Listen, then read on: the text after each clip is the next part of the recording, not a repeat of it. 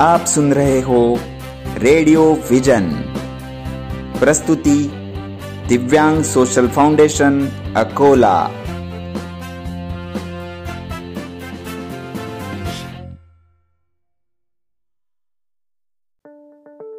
Radio vision के सभी श्रोताओं को मेरा प्यार भरा नमस्कार।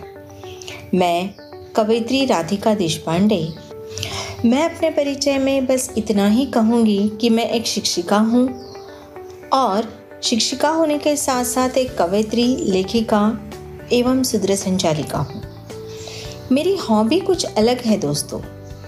बचपन से मुझे दूसरों के अक्षर सुधारने में मदद करने का बड़ा शौक था।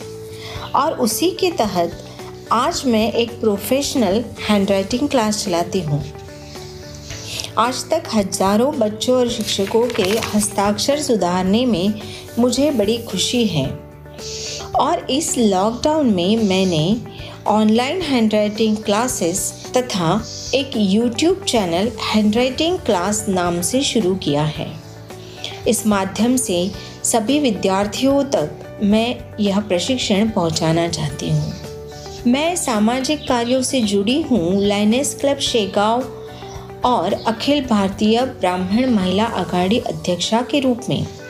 मुझे कई सामाजिक गतिविधियाँ करने का अवसर मिला। इस बात की बड़ी खुशी है।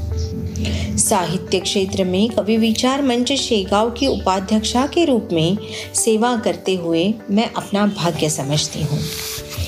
मेरी प्यारी सखियों, आज रेडियो विजन में मैं आपसे आपकी ही बातें करने आई हूँ। लॉकडाउन में गृहिणी की भूमिका। इस लॉकडाउन का असर किस किस पे नहीं पड़ा?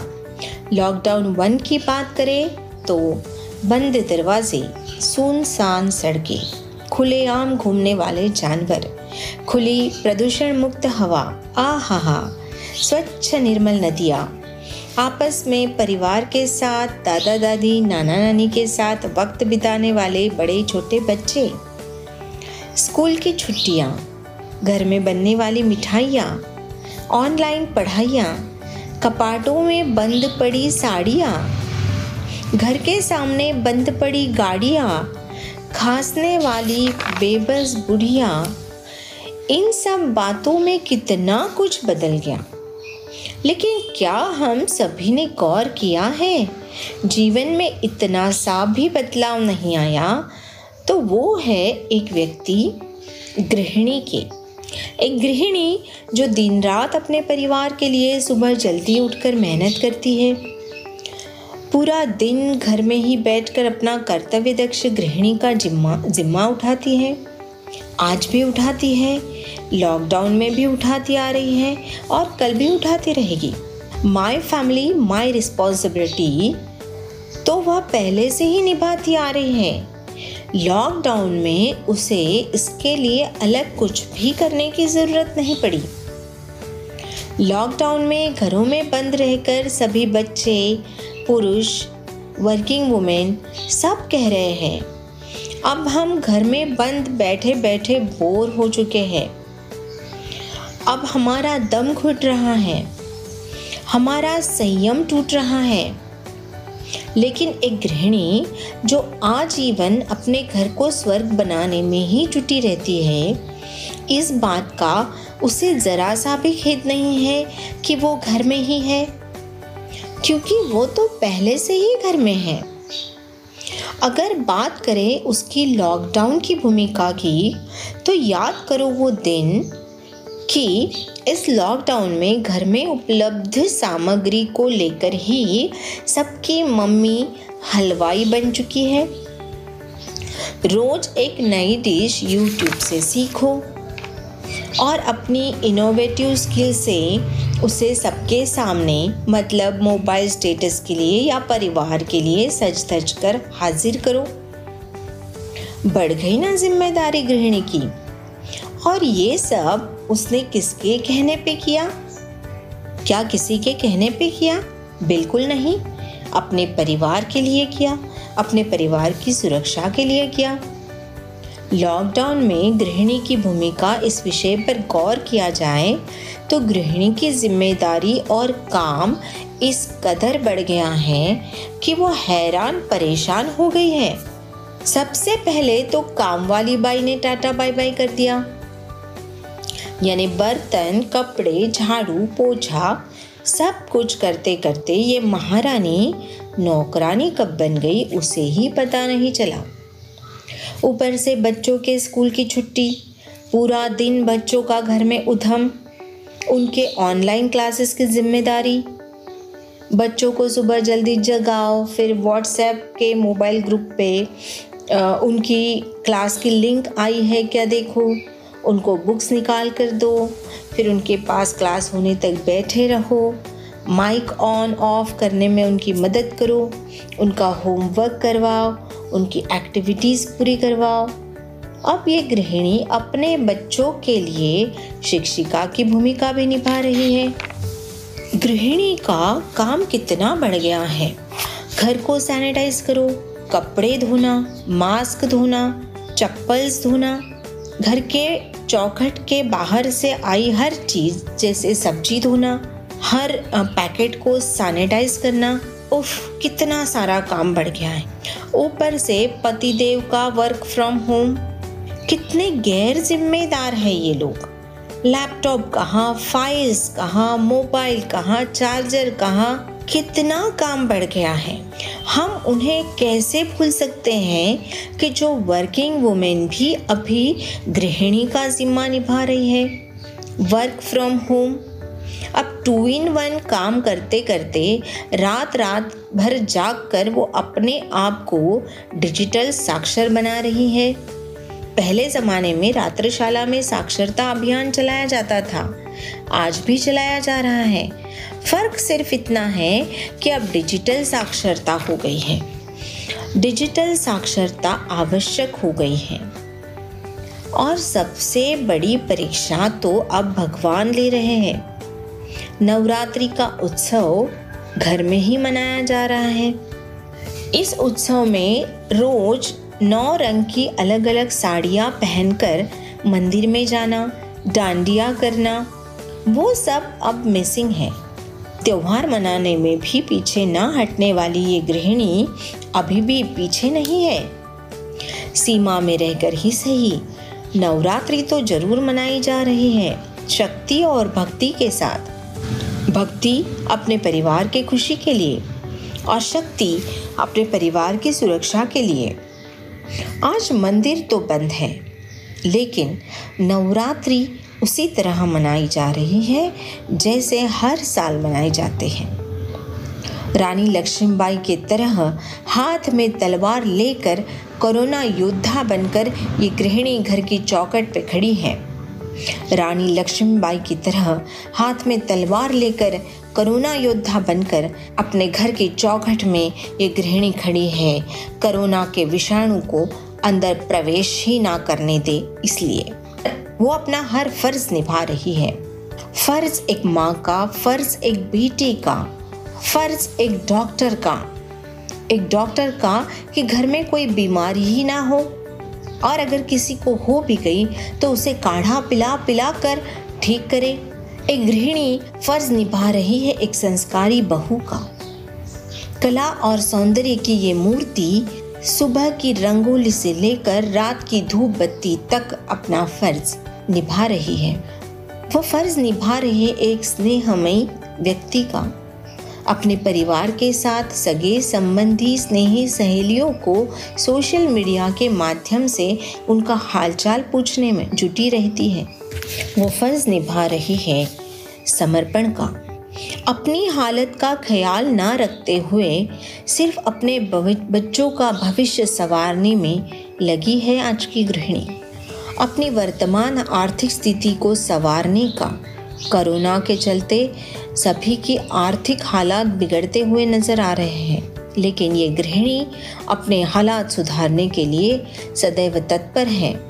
घर में भले ही नौजवान बच्चे मोबाइल पे लगे रहे गेम खेलते रहे, लेकिन गृहिणी अपना हिस्सा कमाने में जुटी है और घर का बोझ उठाने में जुटी है। भविष्य में यह सब कब तक चलेगा, पता नहीं। लेकिन ऐसी विपदा से निपटने की मानसिक तैयारी एक गृहिणी की है। आज तक हमने कई किसानों को आत्महत्या करते हुए देखा है। असफल विद्यार्थियों को अपना जीवन समाप्त करते सुना है। लेकिन क्या किसी गृहिणी ने कभी ऐसा किया है? बिल्कुल ही नहीं। आज घर बंद है, मंदिर बंद है, मार्केट बंद है। मंदिर मंदिर किसे कहते हैं? जहाँ परमात्मा का अस्तित्व हो। भगवान कौन है जो आत्मा प्रकाश जागृत करे? पुजारी कौन है जो सत्य को मानता हो? यही तो है आदि शक्ति आज यह आदि शक्ति ही घर घर में गृहिणी के रूप में पाई जा रही है। जिस तरह हमारी पलकें हमारी आँखों की रक्षा करती हैं, उसी तरह ये गृहिणी इस लॉकडाउन में अपने परिवार की रक्षा कर रही हैं। लॉकडाउन के लिए कहा जाए तो यह कैसा है घोटाला कि चाबी में है ताला? यह कैसा है घोटाला कि चाबी में है ताला, कमरे के अंदर घर है और गाय में है गौशाला? सफदर हाशमी कहते हैं, इस घोटाले को टाले, चाबी ताले में डाले। इस घोटाले को टाले, चाबी ताले में डाले, कमरे को घर में ले आए, गौशाला में ही गाय पाले। लॉकडाउन के चलते ये स्थिति कब और कैसे सुधरे? ये तो अभी निश्चित नहीं, लेकिन आज घर घर की इस आदि शक्ति को, गृहिणी को मैं शत नमन करती हूँ। श्वेत पद्मासनो देवी श्वेत पुष्पोपशोभिता श्वेतांबरधरा नित्या, श्वेतगन्धानुलेपनः श्वेताक्षरसूत्रहस्ता च श्वेतचन्दनचर्चिता श्वेतवीणाधरा शुभ्रा श्वेतालङ्कारभूषिता वन्दिता सिद्धगन्धर्वे वर्चिता सूरदानवे, पूजिता मुनिभिः ऋषिभिः स्तुत्यन्ते सदा। स्तोत्राणेणन्ता देवी जगद्धात्री सरस्वती। ये स्मरते त्रिसन्ध्या सर्वविद्या लभन्ति ते सर्वविद्या लभन्ति ते ॐ सरस्वते नमः। धन्यवाद।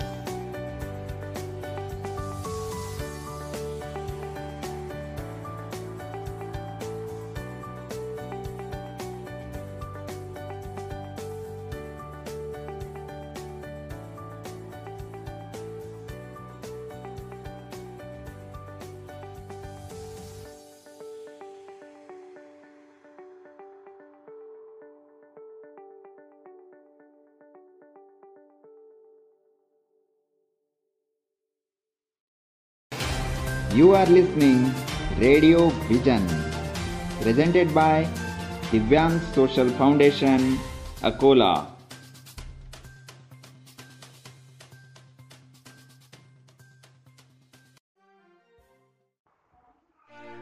मी आहे नंदुरबार जिल्ह्याचा कलेक्टर डॉक्टर राजेंद्र भारू माझा जन्म कोणाच्या घरात आणि कोणत्या समाजात व्हावा हे माझ्या हातात नव्हतं मी साक्री तालुक्यातील सोमाडे गावात भिल्ल जमातीत जन्म घेतला आणि माझं जगणं सुरू झालं. जगताना पावलोपावली संघर्ष होता अडचणी होत्या परिस्थिती प्रतिकूल होती. पण त्याचा भाऊच करत राहिलो असतो तर आज ही आय एस परीक्षा पर्यंतची मजलच गाठता आली नसतीच. मला माझ्या आयुष्यात कोणती गोष्ट सहज मिळाली नाही. किंबहुना मिळालीच नाही अभावाच्या या जगण्याला निसर्गाचं भक्कम सोबत होती. निसर्गाचा सहवास होता. म्हणून लढायला ताकद मिळाली. उसाच्या पालाची झोपडी म्हणजे माझं घर. मी मायच्या पोटात होतो. तेव्हाच वडील वारले. घरची एवढी गरिबी होती की वडील वडिलांचा साधा फोटो काढायलाही पैसे नव्हते. माझे वडील कसे होते हे मला कधीच कळलं नाही. आमच्याकडे ना जमीन होती ना शेती. घरात करता पुरुष नव्हता. मायवरच सगळी जबाबदारी मायवरच सगळी जबाबदारी येऊन पडली. पण ती डगमगली नाही की कधी रडली नाही. ती पोट चालवण्यासाठी मोहाचा दारू घालण्याचा व्यवसाय करत होत. घरातच चालवायचा तो. घरातच चालायचा तो. पिणारेही घरीच यायचे. माय सांगते मी लहान होतो. दुधासाठी रडायचो. पण दारू पिणाऱ्यांना त्रास नको म्हणून माझ्या तोंडात दुधाऐवजी दारूचे थेंब टाकायचे. म्हणजे गप गुमान झोपून घेईन. मोठा झालो आणि मग दारू पिणाऱ्यांना चणे फुटाणे चकना आणून द्यायला लागलो. हे काम करणं भागच होतं म्हणून पण म्हणून मायनं आम्हाला फक्त याच कामाला जुंपलं नाही मोठ्या भावाला आश्रम शाळेत घातलं आणि मला जिल्हा परिषदच्या शाळेत शाळेत जाऊन मन लावून शिकत होतो. घरी येऊन अभ्यास करत होतो. पेन पेन्सिल घ्यायलाही पैसे नसायचे. पण शिकायला छान वाटत होतं. आमच्या जमातीत शिकायला जाणारी आमची ही पहिलीच पिढी होती. पण आमचं शिक्षण इतर कोणालाही महत्त्वाचं वाटण्याचं कारण नव्हतं. आमचा जन्म म्हणजे सांगितलेली कामं करण्यासाठीच.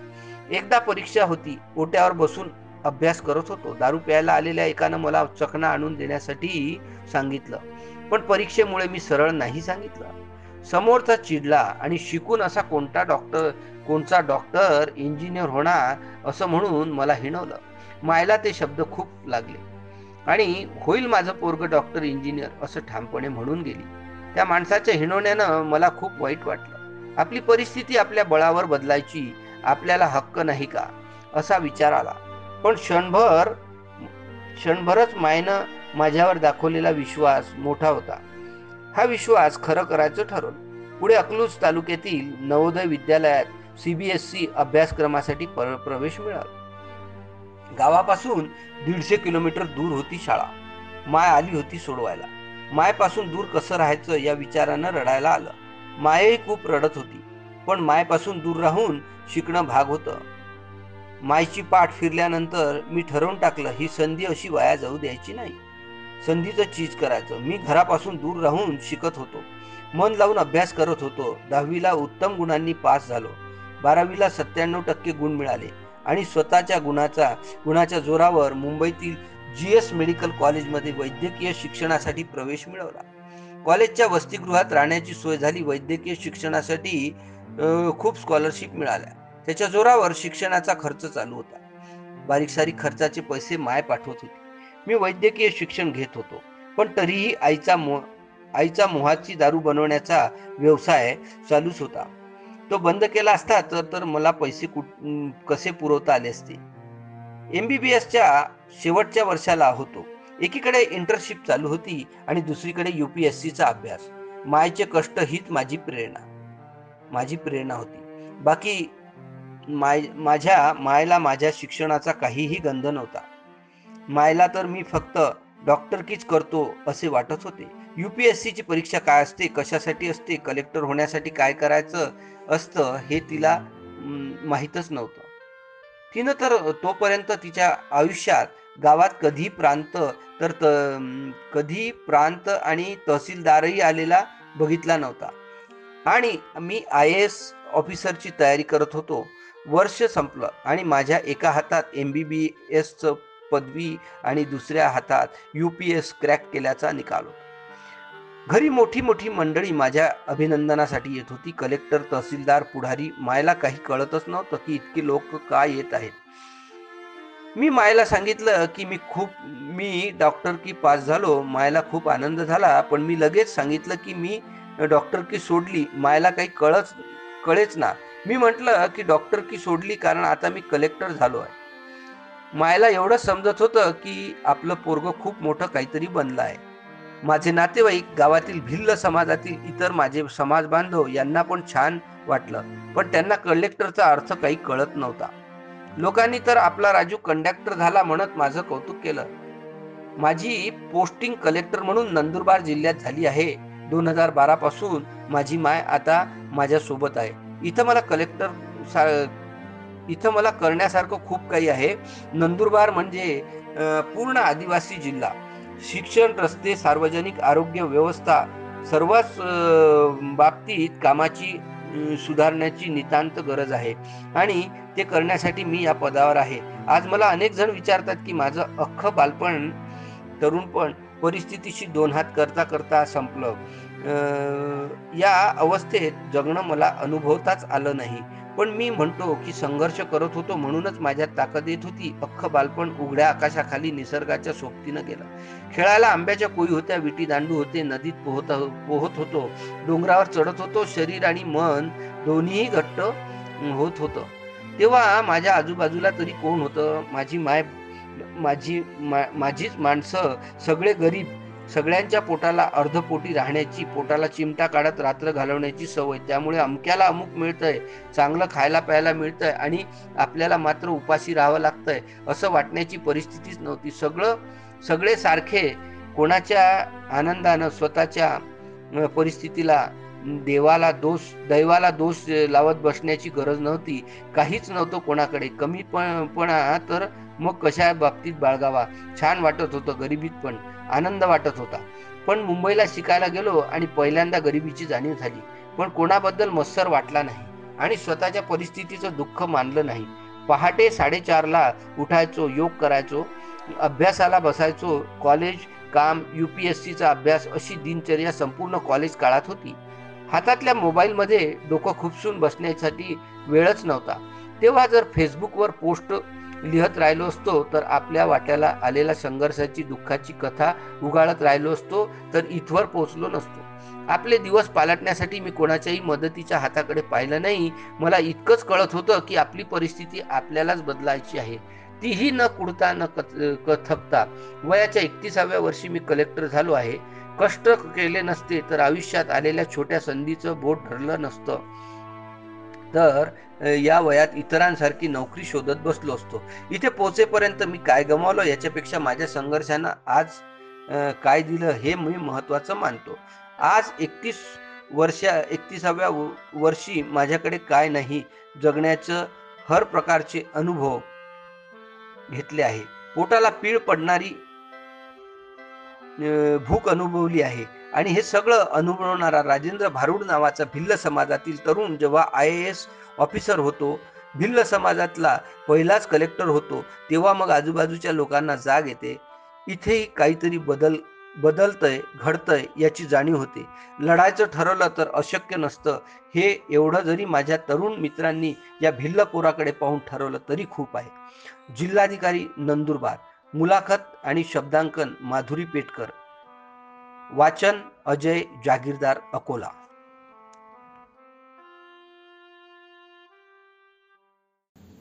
नमस्ते दोस्तों, मैं प्राध्यापक विशाल कोरडे, दिव्यांग सोशल फाउंडेशन, अकोला, और रेडियो विजन के माध्यम से आप सभी का हार्दिक स्वागत करता हूँ।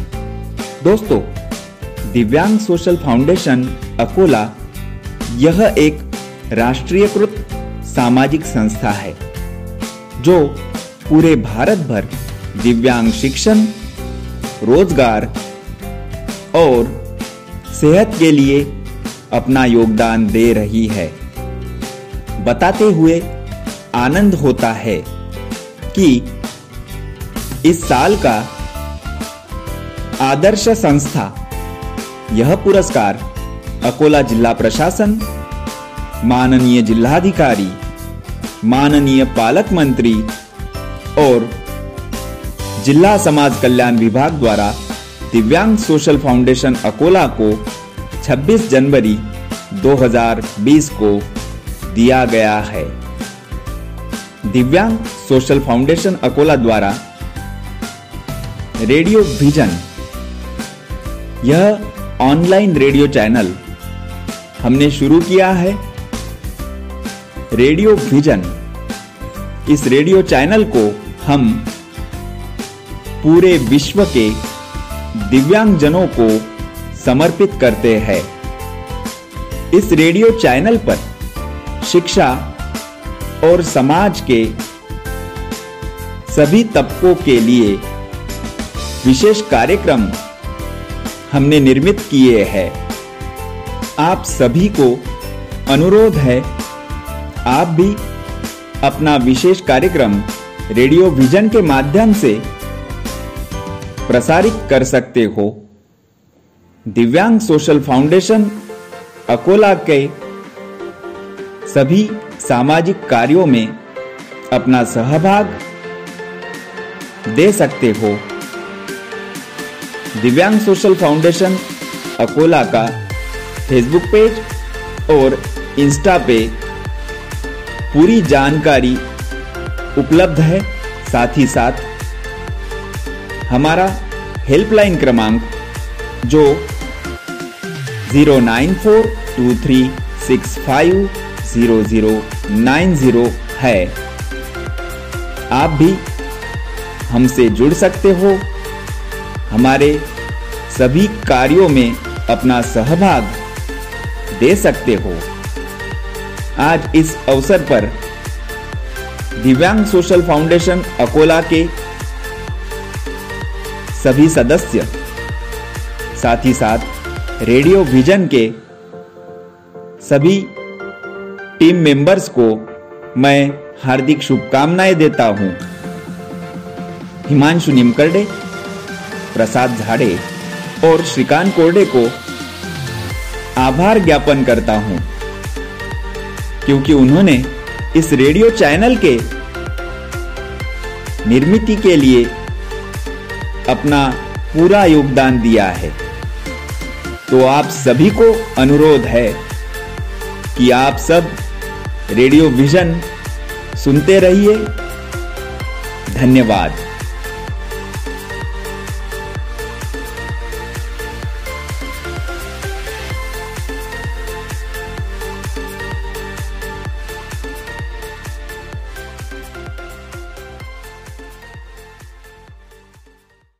आपण ऐकत आहात रेडिओ व्हिजन. प्रस्तुती दिव्यांग सोशल फाउंडेशन अकोला.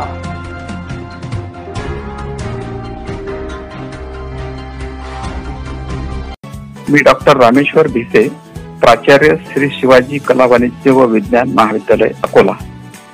मी दिव्यांग सोशल फाउंडेशन अकोल्याच्या रेडिओ व्हिजन या रेडिओ चॅनलला शुभेच्छा देतो. मी प्रमोद भंडारे प्राचार्य औद्योगिक प्रशिक्षण संस्था मुलींची अकोला.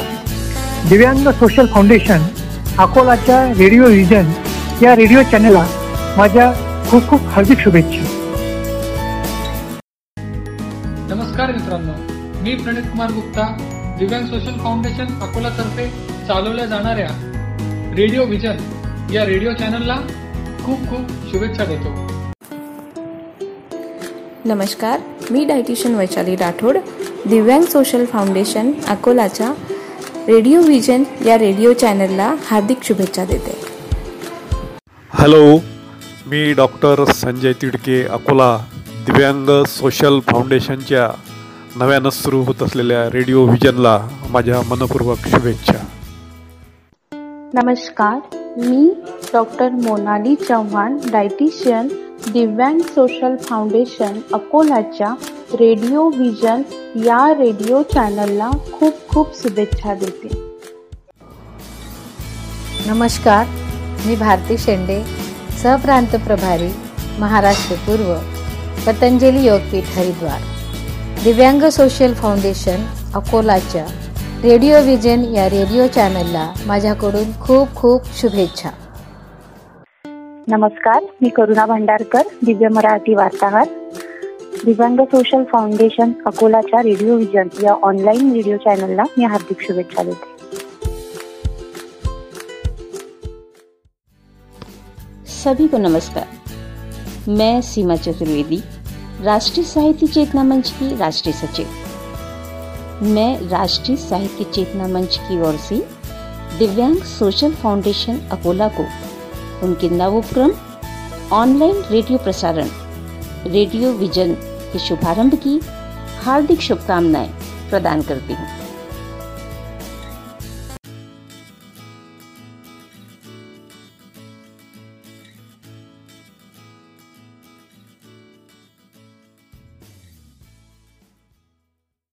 आपण ऐकत आहात रेडिओ व्हिजन प्रस्तुती Divyang Social Foundation, Akola.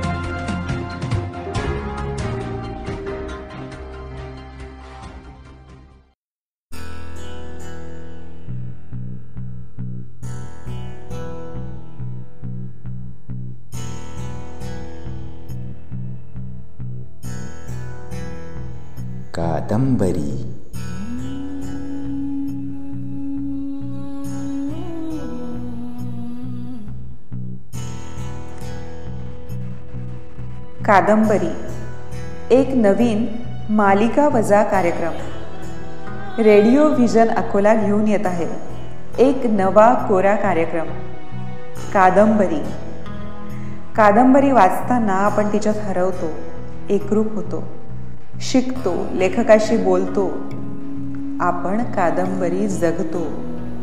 पण धावपळीत तिला हाती घेऊन बसणं वाचणं होत नाहीये ना? म्हणूनच म्हणूनच मी श्रद्धा वरणकार उपासनी रोज कादंबरी वाचणारे तुमच्यासाठी. आणि ती तुम्ही ऐकाल आपल्या या कार्यक्रमात. तेव्हा भेटू लवकरच या मालिकेत कादंबरी.